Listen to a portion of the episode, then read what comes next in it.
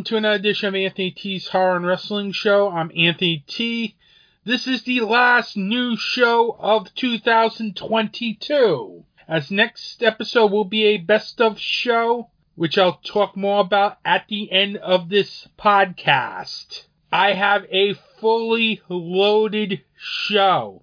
I have no guest on, but I have an extra segment this time around. It's fully loaded because, well, there's three major topics I need to talk about. First topic, next segment, will be the ongoing New England HorrorCon situation. Because, yes, yours truly has thoughts on this because this is getting to the point where I just hate the New England horror con scene right now, quite frankly. I talked about this with Andrew on a recent episode of Two from Hell. I believe it was the October episode where TerrorCon and CT Horror Fest were running back to back weekends.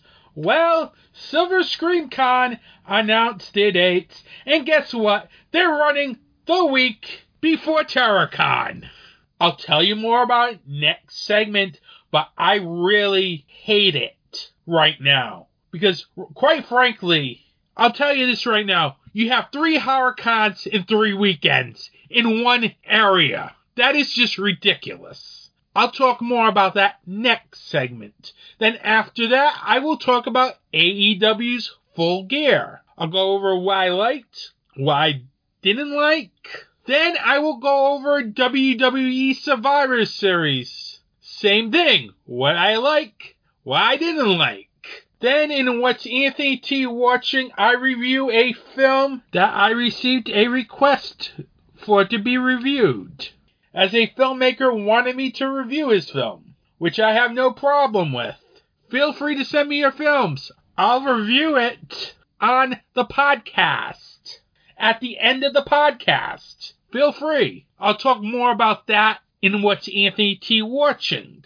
So we have five segments this episode instead of the normal four. So you we've got my thoughts on the horror con scene, AEW Full Gear, that's one segment. WWE Survivor Series, that's one segment. And what's Anthony T watching, and an outro to wrap out 2022 on the podcast. But first, the news. Starting off the news, what wouldn't be the last episode of 2022 if I did not have to talk about my favorite topic on the podcast? Wait for it. Wait for it. Jason Blum and Blumhouse Productions. As this time they are in talks with James Wan and his production company Atomic Monster to merge. That's right, there's talks of a big horror merger between two of the most prolific people in horror, James Wan and Jason Blum. Now, this is my thoughts on the merger. Please, I really do not want to see this merger happen, quite frankly.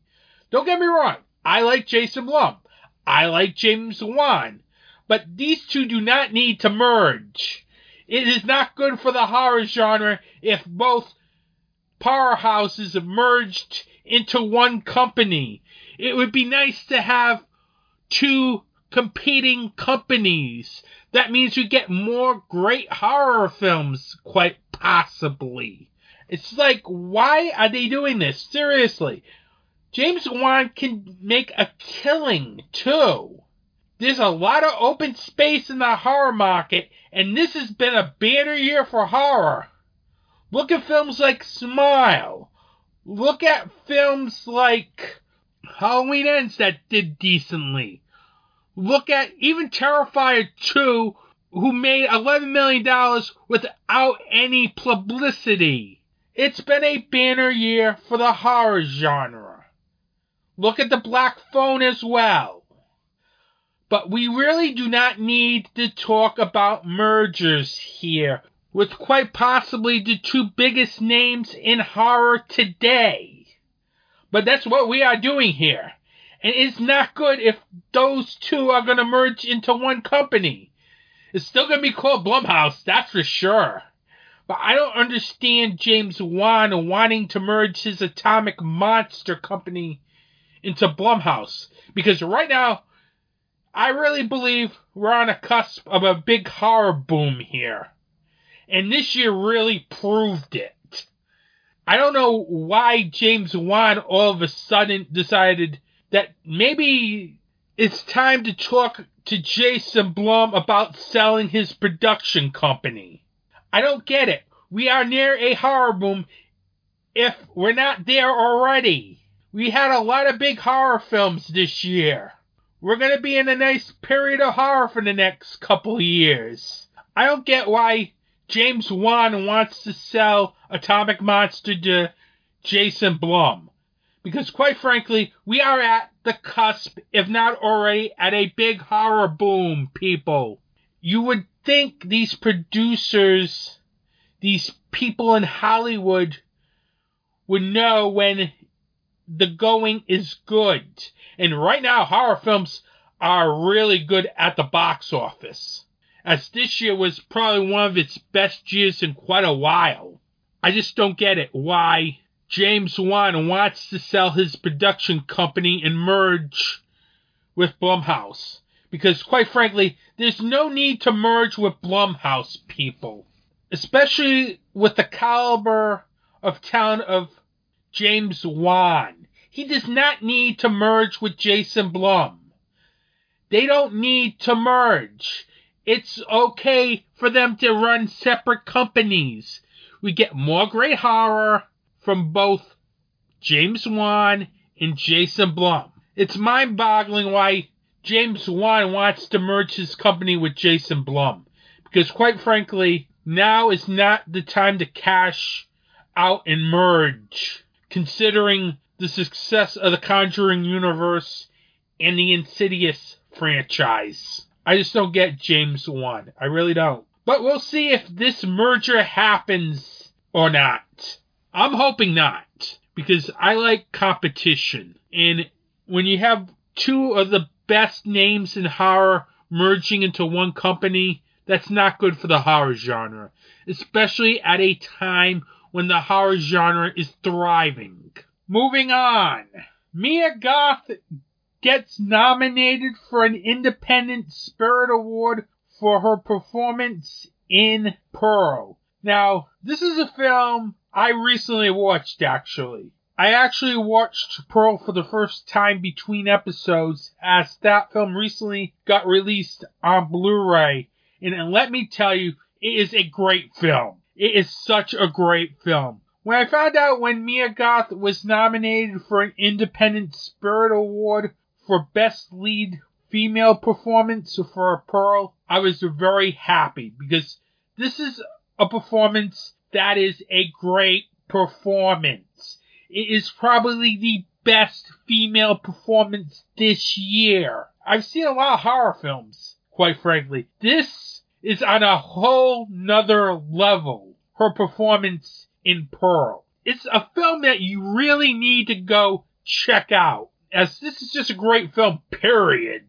But it has a great leading performance by Mia Goth. I really liked her performance in this film, as she really does a great job playing the title character here.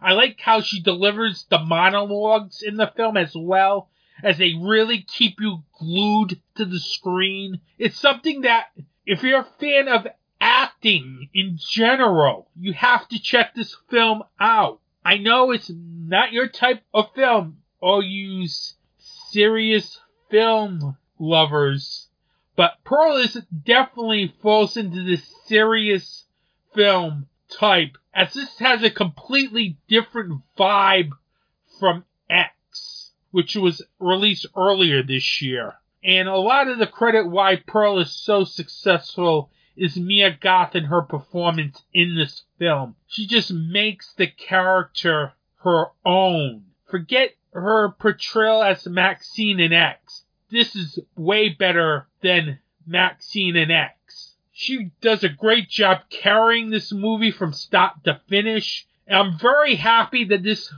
performance is getting some sort of mainstream recognition because normal horror films don't get mainstream notice, people. This is big for a female performance like Mia Goth in Pearl to be nominated for an Independent Spirit Award with the likes of Cate Blanchett, Regina Hall, and Michelle Yeoh is an accomplishment unto itself because Mia Goth's performance in Pearl really is what drives this film. And it is great to see that horror is getting recognized on a mainstream level, especially at the Independent Spirit Awards, which is pretty much the equivalent to the Oscars for independent films. So it was nice to see Mia Goth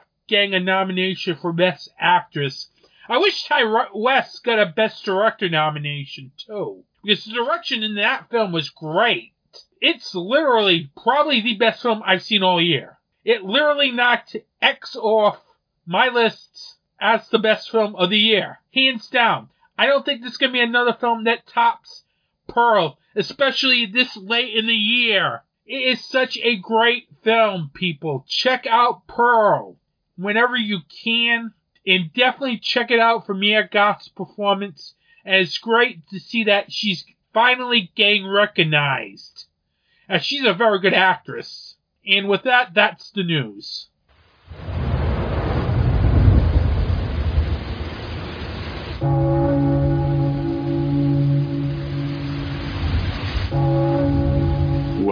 To Dark Discussions, your place for the discussion of horror film, fiction, and all that's fantastic. A weekly podcast where the discussion is about the most recent horror and genre films. Intelligent talk on a genre that deserves intelligence. A conversation between co-hosts discussing not only the film, but also the connotation that the directors and screenwriters are trying to articulate. When you want more than a review, listen to Dark Discussions. And speaking of perception, there's just one more scene I want to talk about, which is after Caleb discovers that Kyoko's a robot. Kyoko kind of peels off her skin, showing him what's underneath. Now, wait a minute. I know where you're going with this, but tell me you weren't already thinking this 15 minutes earlier in the film. Exactly what he's thinking at that moment. Which is he's a robot too. Oh, I considered the possibility. Right, and that's what I like, is the fact that the writers were smart enough to know that this is what the audience would be thinking. We've all seen Blade Runner. right. Exactly. www.darkdiscussions.com, wherever podcasts are found.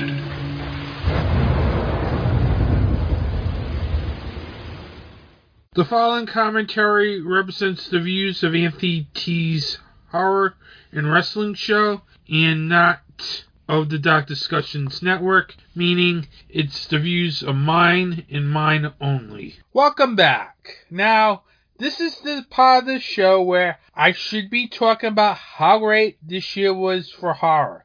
Because we have some great horror on both the studio level and the independent level. But I cannot talk about that, apparently. Because the January episodes are best of lists in award show episodes. So I'm not going to have time to talk about this in January. So it's either now or never. And I am going to talk about this now because I am sick of the New England horror con scene. It is so stupid. Now you may have heard me talk about it endlessly on this podcast how we need more horror cons in the New England area. And it's great that we have four horror cons in the area. But here's the bleeping problem, everyone. There's three shows running back to back to back weekends. This is bleeping childish, everyone. I really do not get these promoters. Seriously. It's like they're trying to one up each other. This is not good here, people. I'll start this whole thing off here.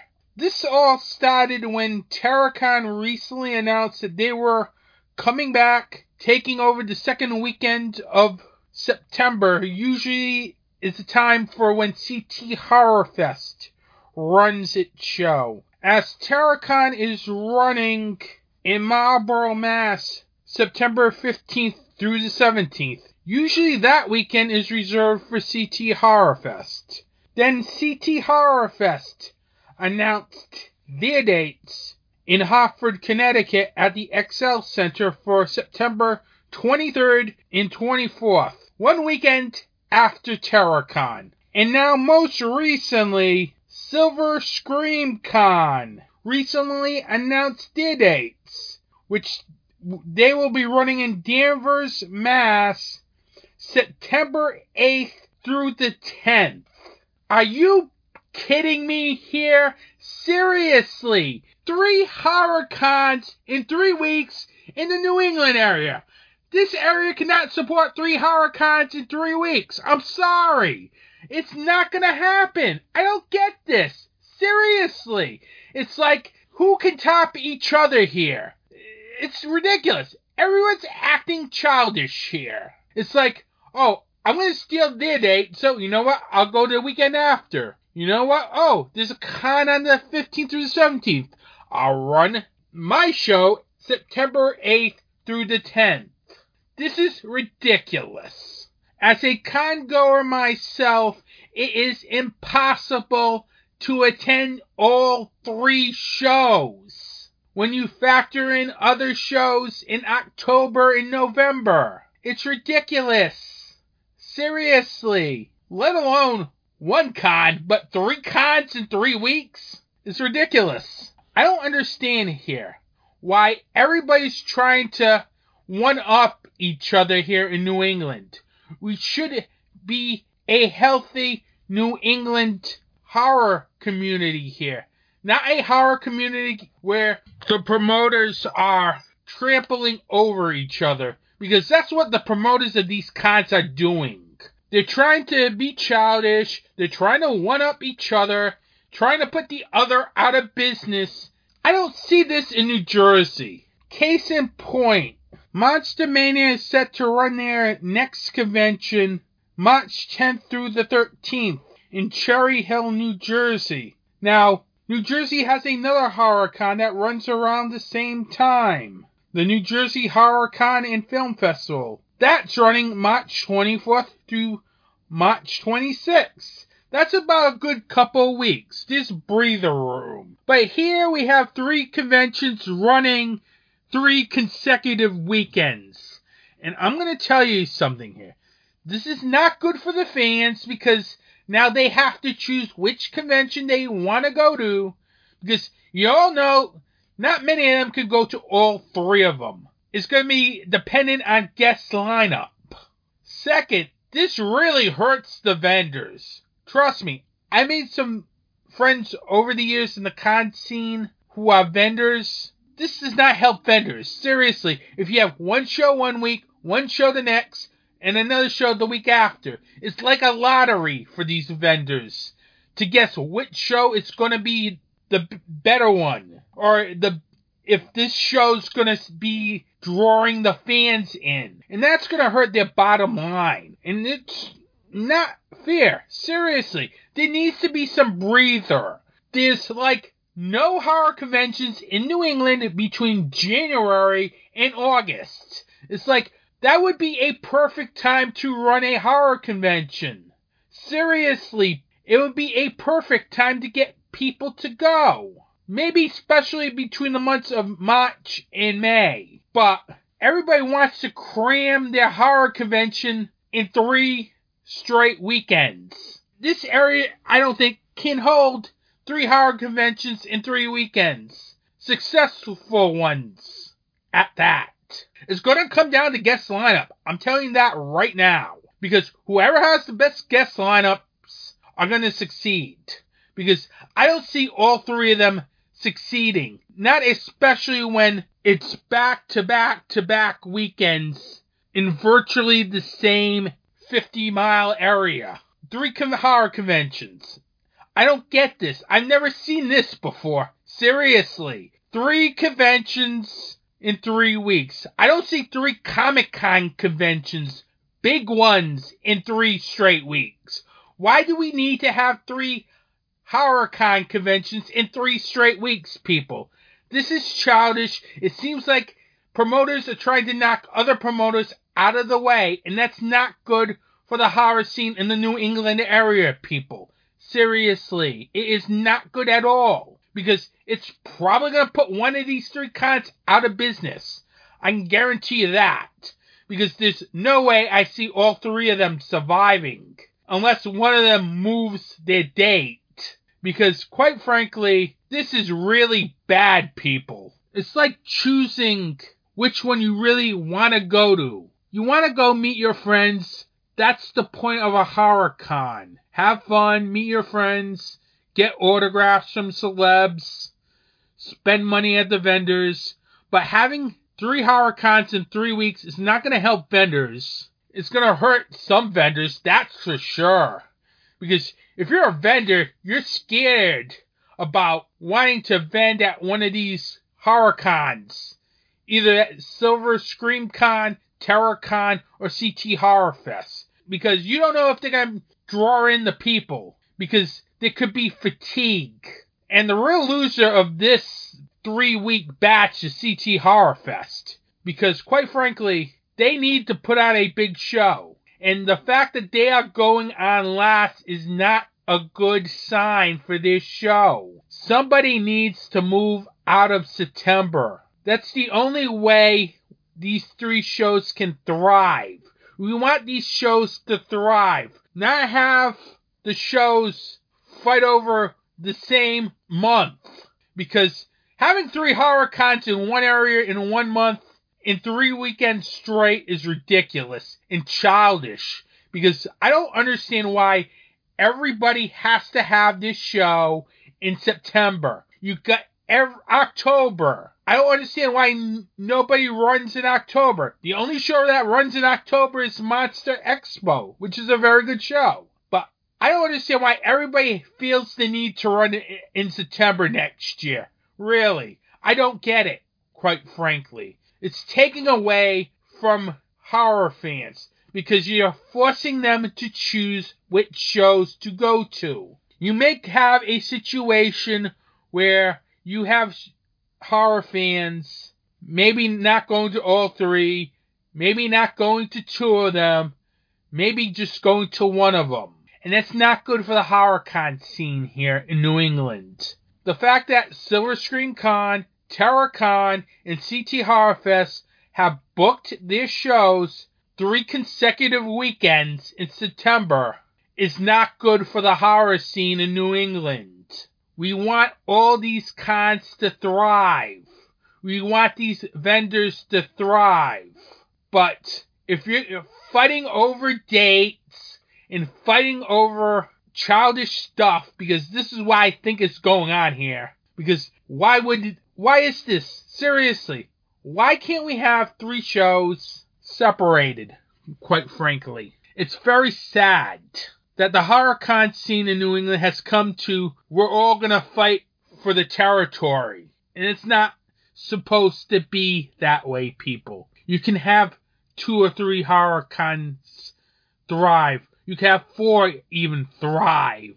But this is ridiculous. And this is why I truly hate the New England horror con scene now. Because it's just become a battle of survival, a battle of who takes over the territory. And it's not supposed to be this way, people. It should be about the fans, not the promoters. And having three horror cons in three weekends is not about the fans, people. I'm sorry. As you're just making people pick and choose, and it's not supposed to be that way. It's the con should be about the fans who support these celebs and vendors because they're the real losers of this three consecutive weekend fiasco in September regarding Silver Scream Con, Terror Con, and CT Horror Fest. As cons should be about the fans and not and the vendors, not the promoters, who only care about greed. As this is what it is greed, greed, greed.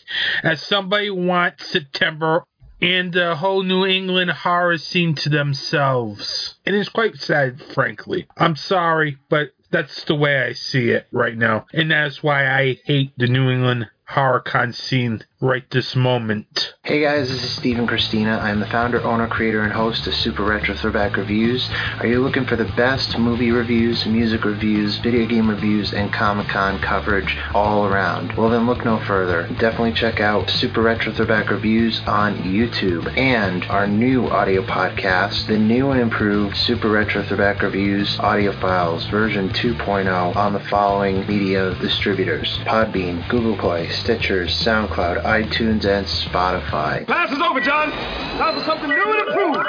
Every day there's a family struggling with hospital bills to care for their sick child who is fighting an illness. There's a woman who is fighting breast cancer and is having trouble making ends meet while paying for their treatment. And there are burn victims that are going through treatments to heal their deep wounds.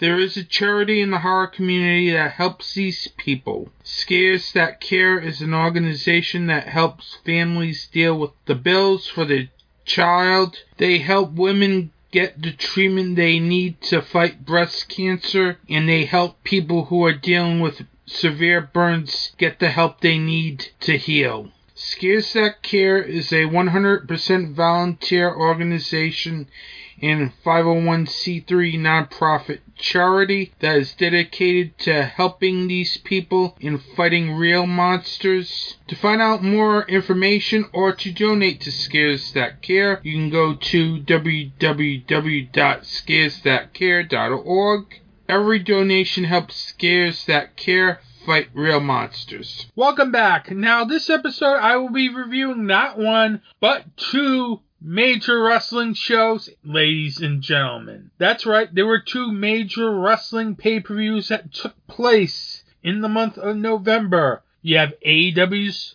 Full Gear, and you'll ha- have my thoughts on WWE Survivor Series. First off, I'm going to start off with AEW's Full Gear, since that event took place on November 19th.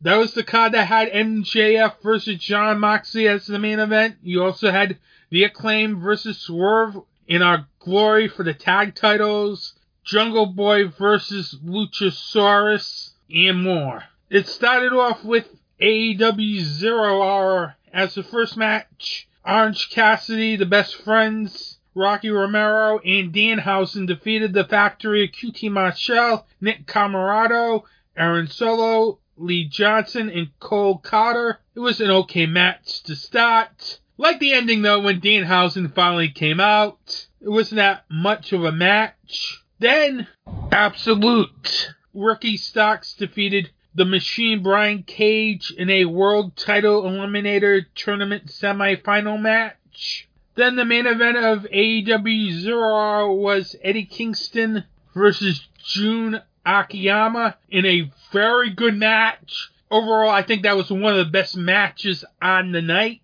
As Eddie Kingston defeated Akiyama. Definitely go out of your way to check out the last match on Zero Hour on YouTube because that was just pure strong style wrestling. If you're a fan of Japanese wrestling, that is a really good match to check out. Then we get to the main card. It started off with the steel cage match.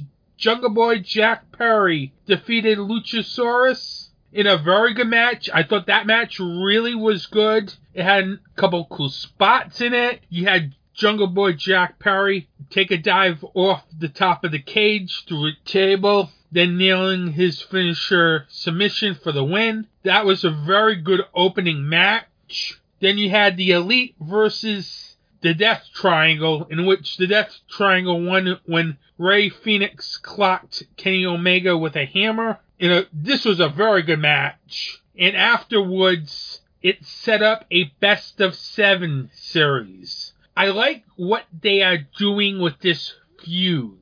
It's not like they're handing the titles back to the elite, which I was hoping they wouldn't do. I would have had no problem if they earned it down the line, but if you're going to have a best of seven series, then that's the way you do it. If you're going to give the titles back to the elite, I have no problem with that.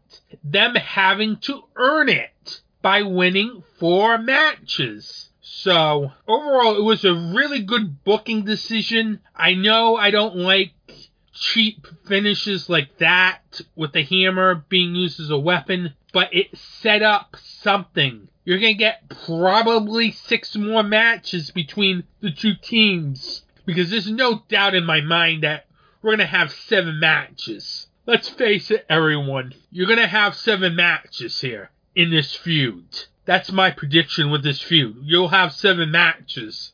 And you'll probably have the elite go over, and that will be fine with me because they have earned it. It's not like they were came back and just handed the titles, which I was very worried about. But at least they're gonna have to earn it.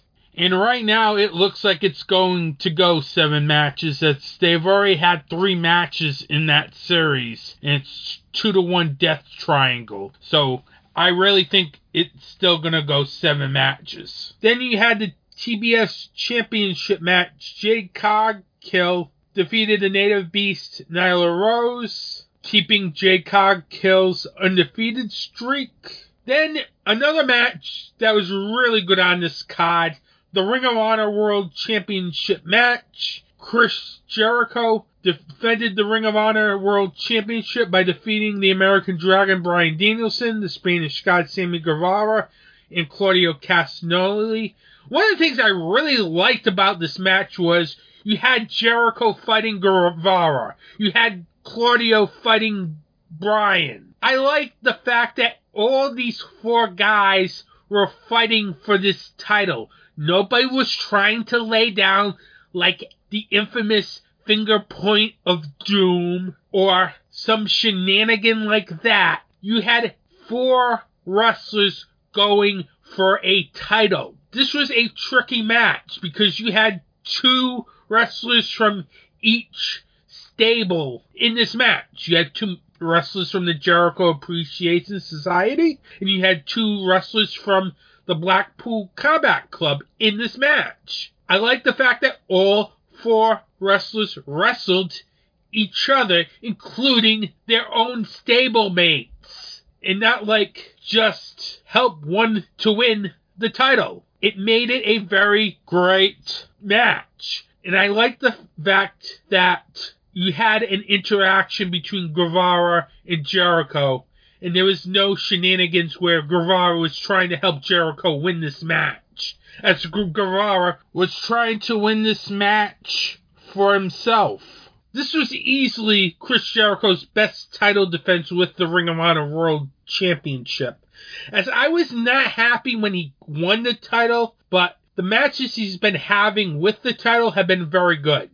And this is probably his best match yet.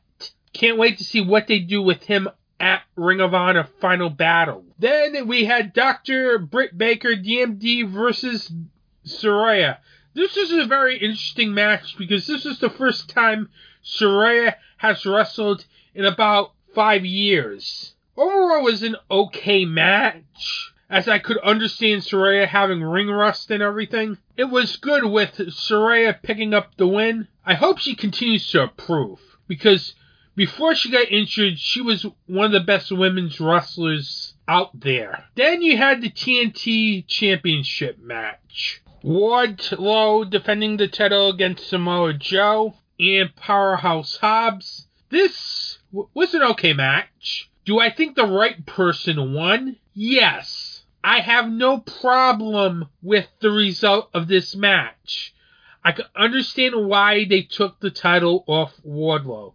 I know you wanted him to go on this huge, long winning streak. And don't get me wrong, I wanted it too. But since you have a Ring of Honor pay per view coming up next, to have Samoa Joe walk into the Ring of Honor pay per view, not only as the Ring of Honor World TV Champion, but the TNT Champion, is trying to drum up interest for that pay per view. And I can understand what they did with this booking decision. And they also had Powerhouse Hobbs take the submission here so they can continue the Samoa Joe Wardlow feud. I could see Wardlow getting the title back eventually, but I have no problems with the decision making of giving Samoa Joe the title because I got a feeling Wardlow may be on the next Ring of Honor pay per view. Then we had Sting in Darby Allin versus Jay Lethal in Jeff Jarrett. It was an okay match. What am I going to say? Sting and Darby Allin won. Then we had the AEW interim women's title match. Toni Storm versus Jamie Hayter. In probably what I thought was probably the biggest surprise of the night. Jamie Hayter defeating Toni Storm to become the interim women's world champion. Then after the match, a couple days later, Thunder Rosa vacated the title and Jamie Hayter became the outright AEW Women's Champion. Also, by Thunder Rosa vacating the title, Toni Storm's reign as interim champion counted as a regular title reign as well for her. Speaking of the match, there was a lot of interference from Rebel and Dr. Britt Baker DMD, but still, I think, again, like the Samoa Joe title change, I have no problem with it as Jamie Hayter is getting over in that division. Hayter has come a long way from being cut from AEW. And she was in AEW at the beginning of AEW until the pandemic hit, then was cut, then got re-signed, and she's, I think, one of the three best women's wrestlers on that roster, alongside Britt Baker and Toni Storm. As her and Toni Storm had a very good match. Then we had the tag team match, the Acclaim versus Swerve in our glory. The Acclaimed retained the AEW tag team titles by defeating Swerve in our glory. During the match, Keith Lee walked away from Swerve Strickland after Swerve Strickland tried to get Keith Lee to cheat by handing him pliers. Lee refused and walked away, leaving Swerve on his own. The Acclaim took the advantage and retained the AEW tag team titles. And in the main event, MJF became the new AEW World Heavyweight Champion by defeating Jon Moxley in a match where it was good, but it's kind of predictable. I had this feeling MJF was winning this title, and signs were pointing that William Regal was going to turn on Moxley and align with MJF, and that did happen in this match. But sometimes predictability is a good thing, and it gives MJF the world title. That's the right call. He should have a long world title reign. Probably all the way until maybe all out or full gear next year. He needs to have this title for more than six months. A, to bring prestige back into that world title, and B, to help get ratings up, as ratings have been down for AEW. Overall, this was a very good show. I liked the show a lot. This had some very good matches, including the cage match, the Ring of Honor World title match, the the trios title match, and the uh, women's interim title match. Overall, this was a very good show from AEW. Probably a four out of five.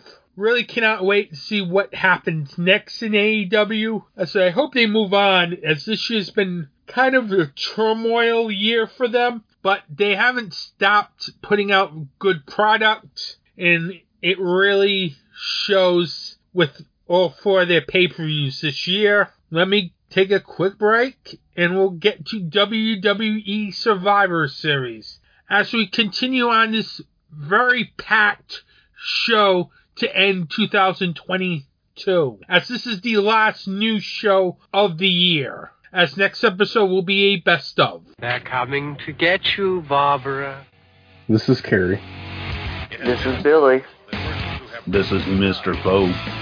and we are from A Podcast from Beneath. You can catch us every Wednesday wherever you find your favorite podcasts. Hi, I'm Anthony T. And I'm director Andrew Duran, and we are the Two, Two from, from Hell. and we're putting rated R back into podcasting.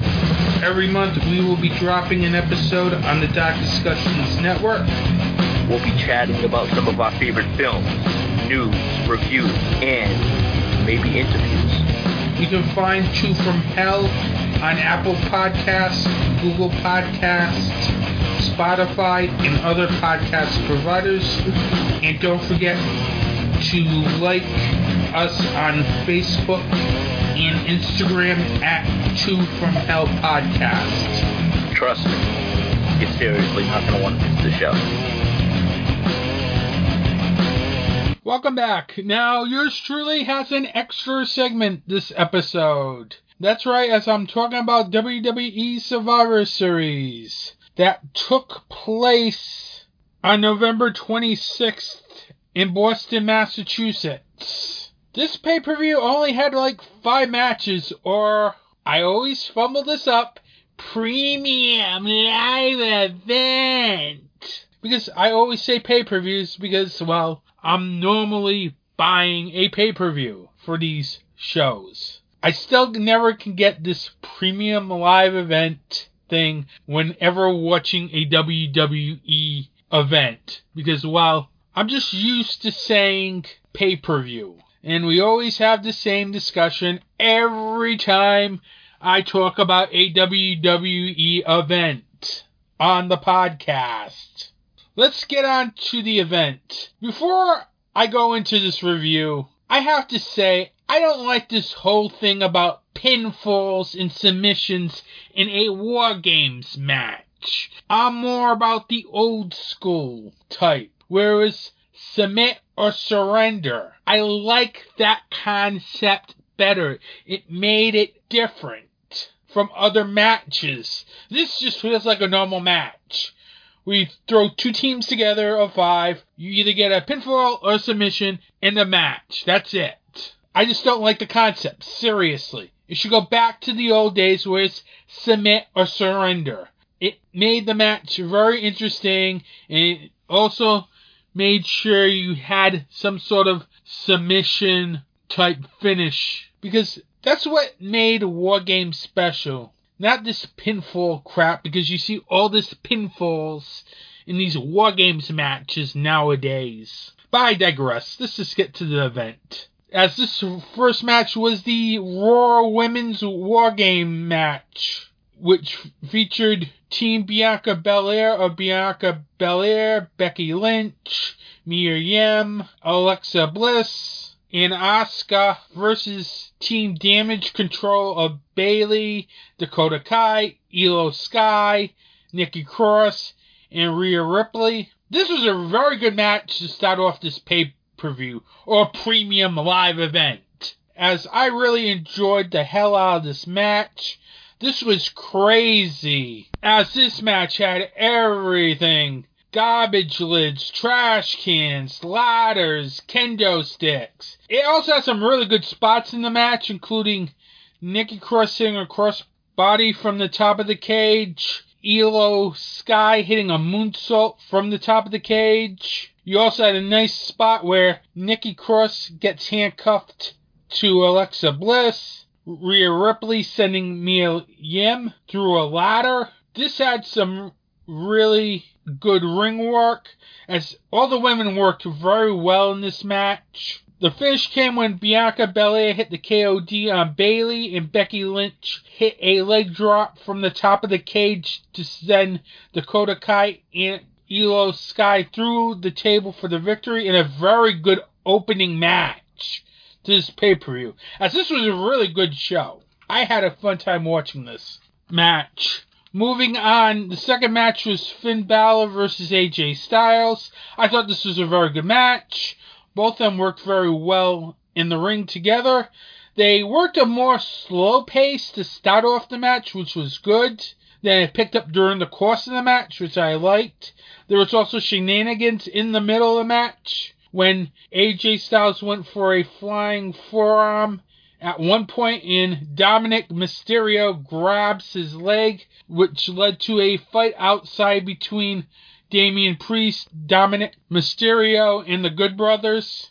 All four of them ended up brawling all the way to the back. Then it was one on one. That's when the action really picked up in this match, when it became one on one, as there was some nice back and forth action, a lot of intense action, as at one point AJ Styles had Finn Balor in the calf crusher, only to have his face slammed to the mat by Finn Balor. Finish came when AJ Styles was outside the ring and nailing Finn Balor with an elbow strike. Now you gotta remember there's two rings in this setup because of the War Game setup.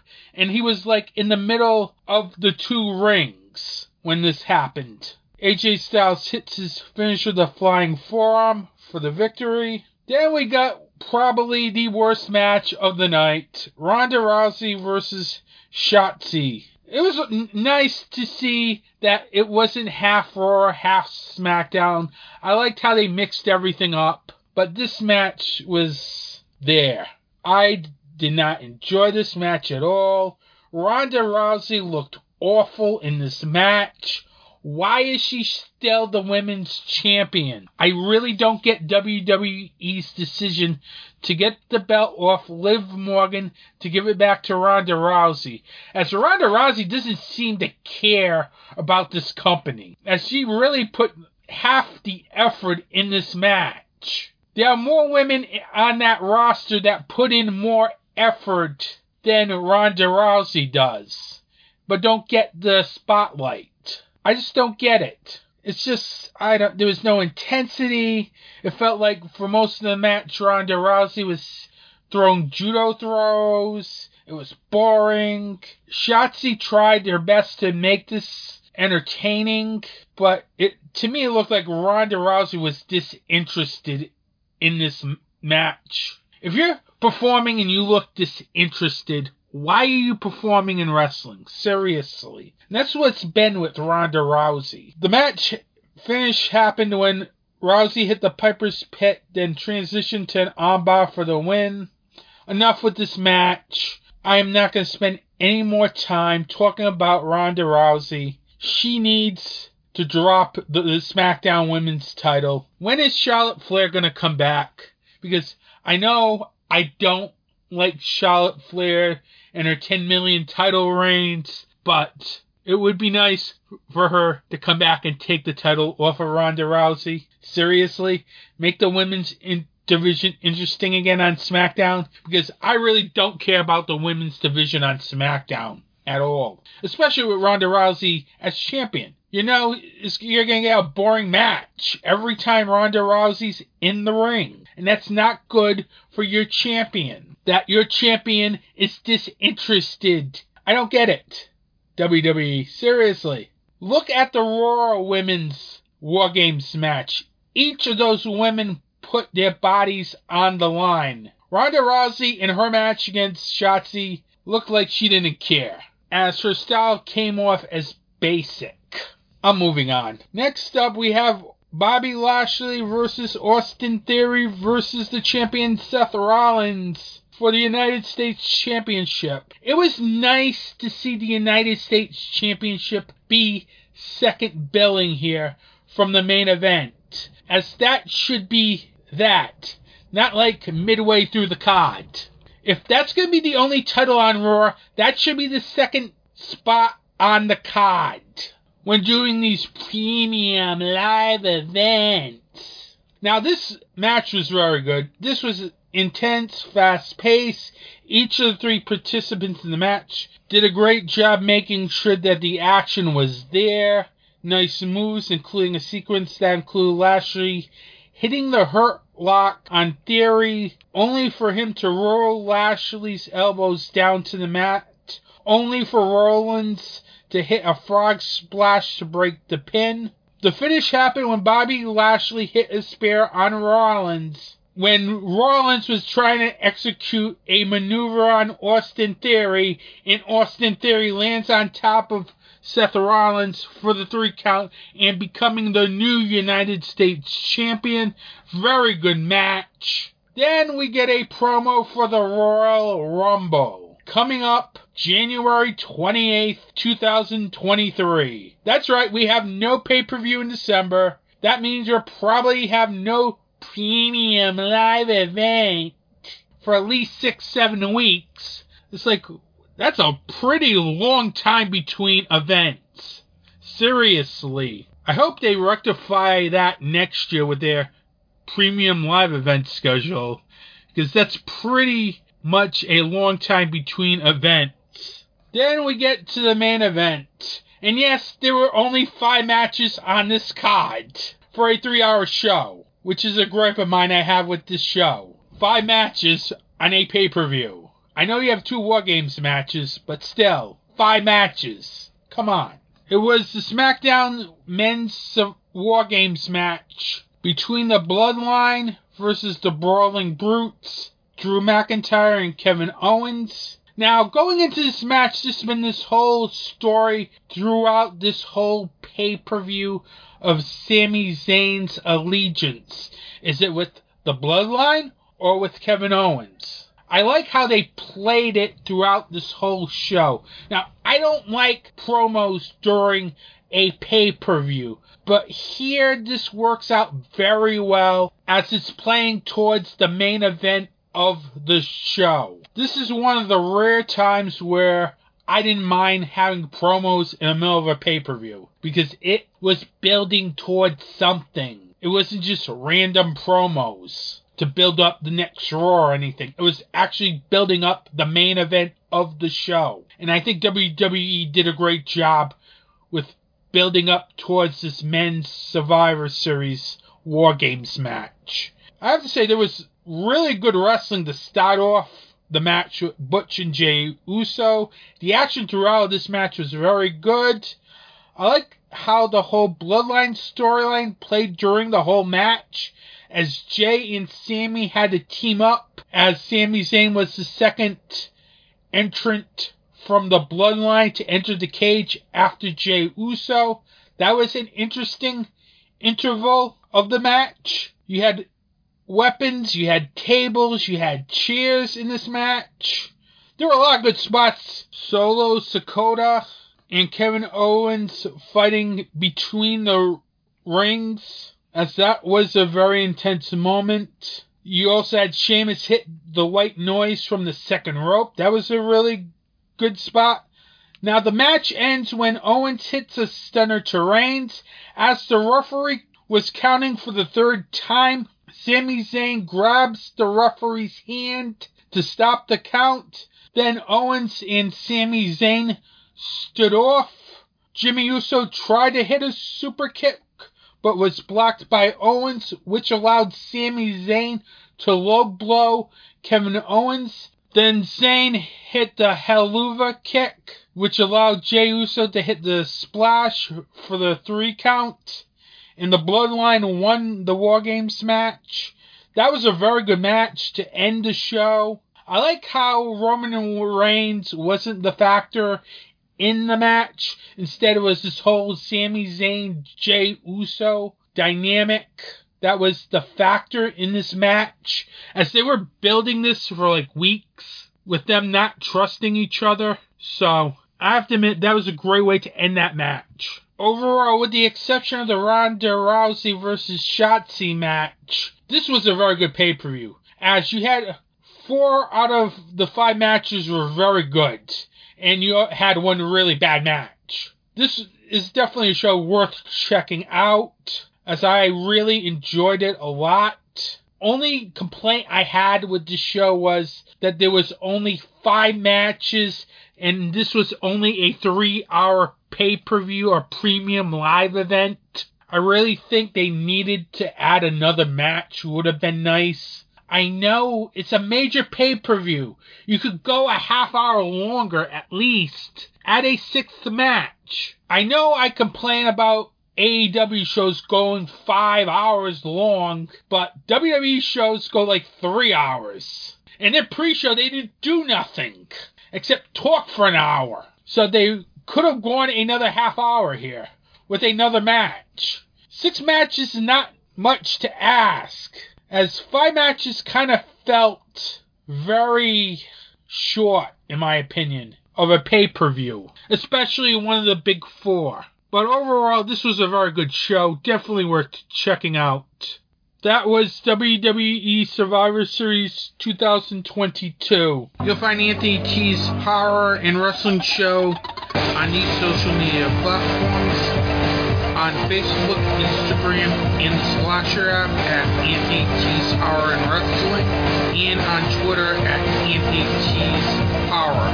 You'll find new episodes on DarkDiscussions.com, major podcast providers, and YouTube.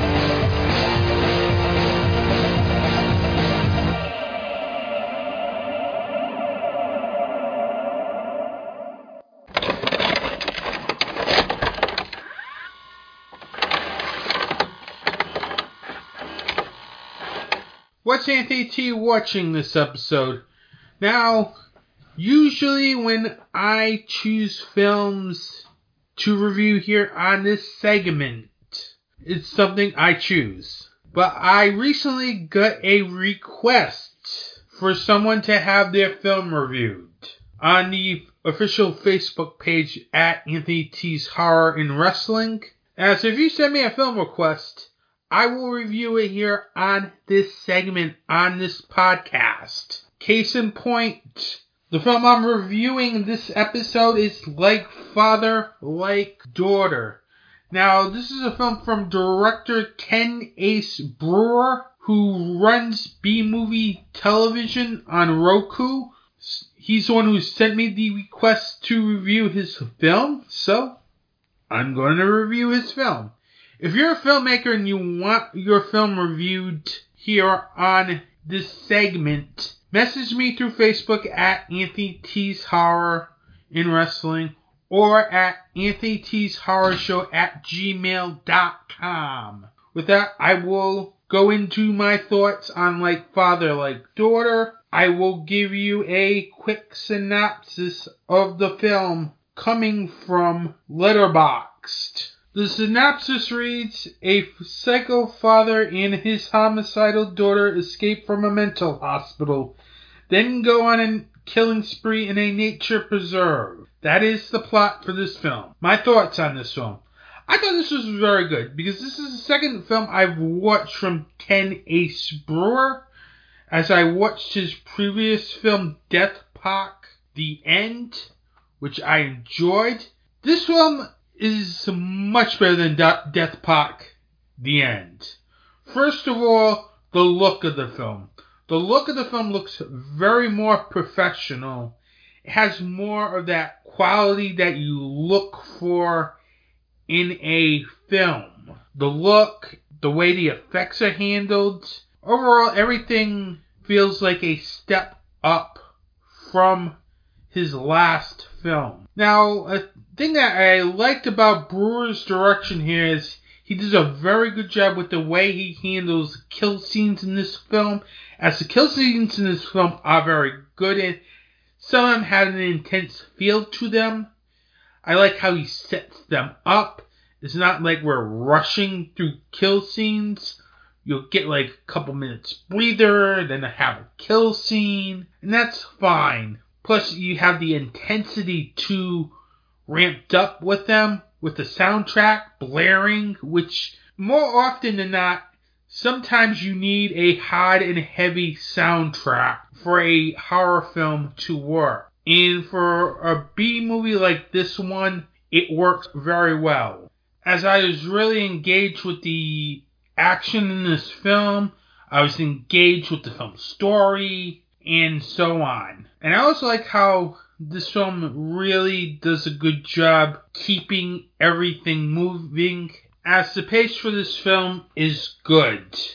Now, the film's running time is 68 minutes, and yes, it runs a little slow, but it's perfect and okay to run a little slow for a 68 minute film because, well, A, it doesn't feel like two hours, and B, it feels like maybe your typical 80 minute film, which is fine by me, and I have no problems with films being a little slow if the running time's short because I'm not rushing to get to the next thing. Plus, I want to see things developed, and I think this film does a good job developing its story. And it's a credit to the screenwriting as well as direction, as the screenwriting here was good.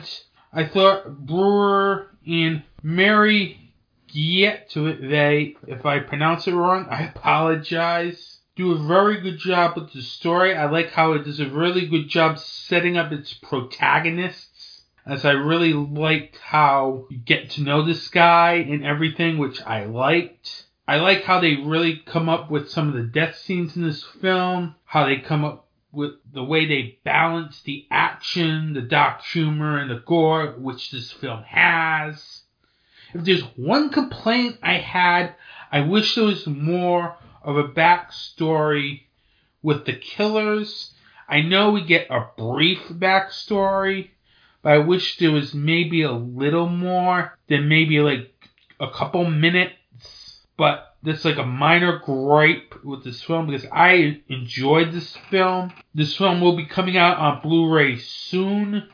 I have no information when this is coming out on Blu-ray, but like Father, like Daughter will be hitting DVD and Blu-ray soon, courtesy of Livid Media. For more information on the upcoming release of Like Father, Like Daughter on Blu-ray and DVD, you can go to lividmedia.org or go to Livid Media's official Facebook page. As Like Father, Like Daughter is a very action packed and gory film that will make you afraid of taking a walk in the park. I told you this is the last new show of the year, and it is.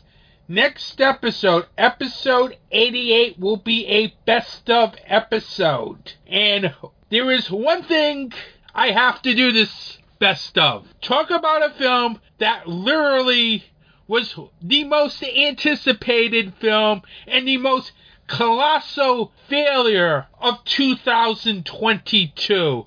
That's right, I have a bunch of Halloween Ends rants and my review of that film because that film was such a disaster. Last year at the Horror Whammies, I told you it was a bad idea to do a four year time jump. And yes, it was a bad idea to do a four year time jump. Now, in this upcoming best of episode, I will be going into the best of Halloween Ends rants because there were a ton of them as this film dominated the podcast over the last year, and it turned out to be the most colossal failure of 2022, everyone. I will go into the Great Cunningham trailer. Remember that bit I did? Right after my review of that film, I had to cut my own trailer of what I thought was Halloween Ends.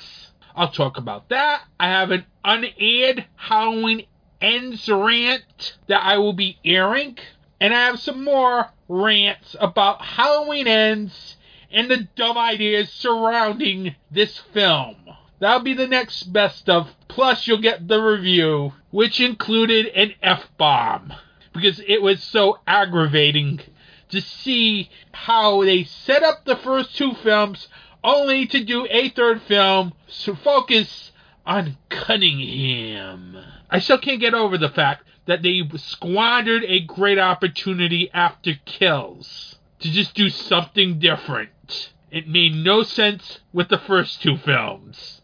Literally. I'll go into those best of rants in episode 88. Episode 89 will be the fourth annual horror show and horror whammies. That's right, I give awards for the best and the worst in horror in 2022. It's gonna probably be a couple films for each segment. I can tell you that right now because the way my list right now looks like for that show, it looks like there's a couple films that are gonna dominate both the horror show awards and the horror whammies. Then episode 90 will be the top 10 films of 2022. I will bring another podcaster onto the podcast and we'll talk about our top 10 films of 2022. Top 10 horror films to be exact. So, episode 88 will be a best of episode entitled The Best of Halloween Ends Rants. Then episode 89 will be the fourth annual horror show and horror whammies awards. Then episode 90 will be the top 10 films of 2022. So that's the next three episodes on Anthony T's Horror and Wrestling Show. With that, I want to thank you for listening to this podcast. Have a good day. Support indie wrestling and support indie horror.